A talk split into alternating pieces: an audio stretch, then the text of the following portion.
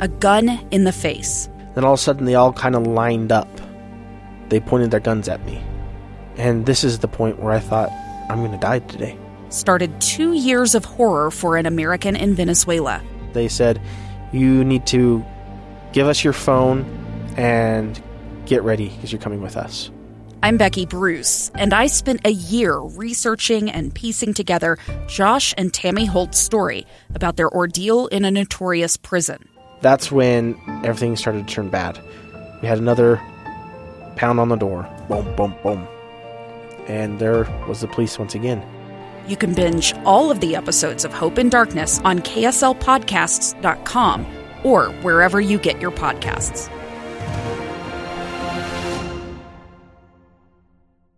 KSL FM Midvale, KSL Salt Lake City. Listen on the KSL News Radio app and in your car at 102.7 FM. KSL News Radio, Utah's all-day companion for news.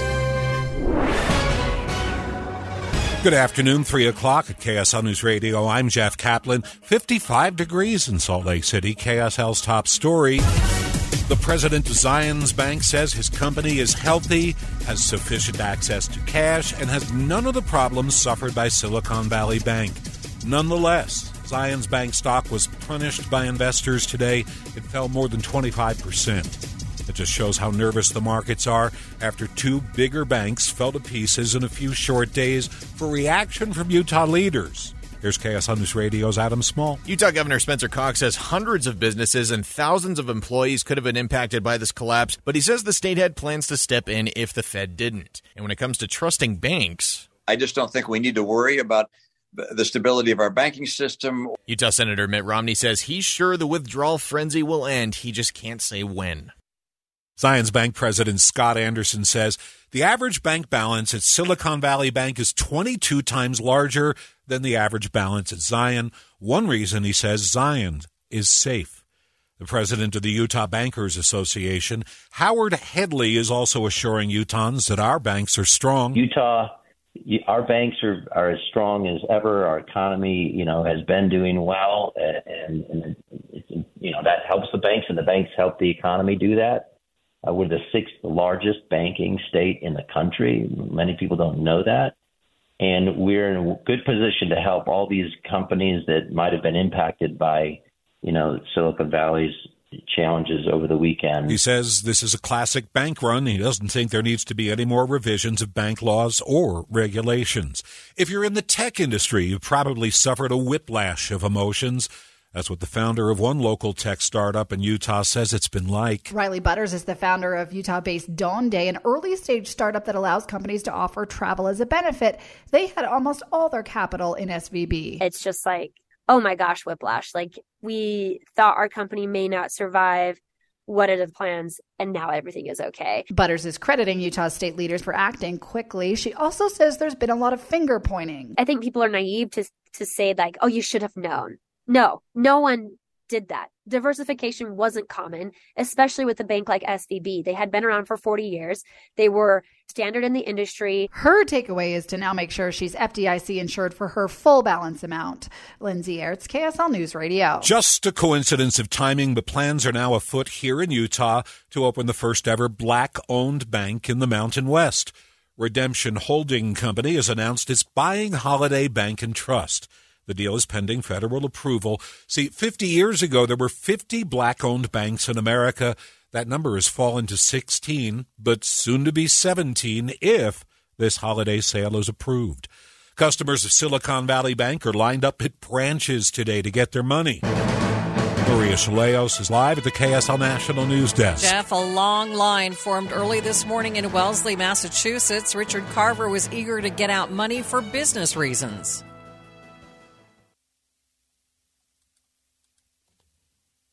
And we'll have to get back to that in just a moment. Online banking and ATMs have not worked since the bank shut down on Friday. Federal regulators have taken over Silicon Valley and New York-based Signature Bank. Economics professor J.W. Mason says banking regulations that were rolled back by lawmakers in 2018 should be reinstated. He says there has also been less government scrutiny. Officials from the Biden administration, Treasury, and the FDIC will brief lawmakers tonight about the bank failures, and White House says it will be a bipartisan briefing with select members of both the House and Senate. The president also taking steps today to assure customers of the two banks that their money is safe, making it clear that investors in the banks will not be protected. Live from the KSL National News Desk, I'm Maria Shilaos, KSL News Radio. We're learning that a 56-year-old man died this weekend at Arches National Park. Park officials say rangers responded to CPR in progress at Devil's Garden Trail, but they were unable to resuscitate the man. He was pronounced dead at the scene. KSL News Time 3:04 in Cache County. A former Skyview High School soccer coach was sentenced to prison today. He was caught for sending inappropriate messages to a 13-year-old and was sentenced to jail. KSL News Radio's Hugo Ricard Bell has more. 49-year-old George Cruz thought he was talking to a 13-year-old girl over a popular social media app, but he was actually sending inappropriate photos and videos of himself to an undercover police officer. He was arrested in March 2022 and has recently been sentenced and ordered to serve 364 days in jail. After that, it is probation for 48 months. KSL News Time 3:05. Fresh start to the week. Ricky Meese is here. First look traffic, what's going on? I'm afraid we're beginning with emergency traffic for Davis County drivers northbound on I-15. We've had a rollover crash right on the main flow of northbound I-15 near Parish Lane. It's just after that in Centerville, and that's what's causing your stop-and-go delays through Bountiful. And now Legacy taking the overflow hit. You're going to see big backups there from Bountiful all the way up to I-15.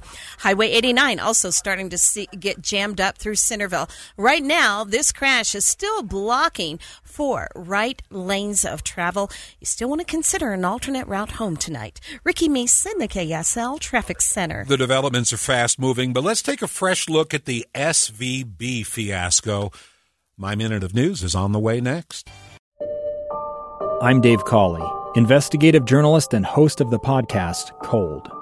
Don't miss Cold's new Season 3, where I look into the unsolved disappearance of Cherie Warren, a woman last seen leaving her job at a Salt Lake City office in 1985.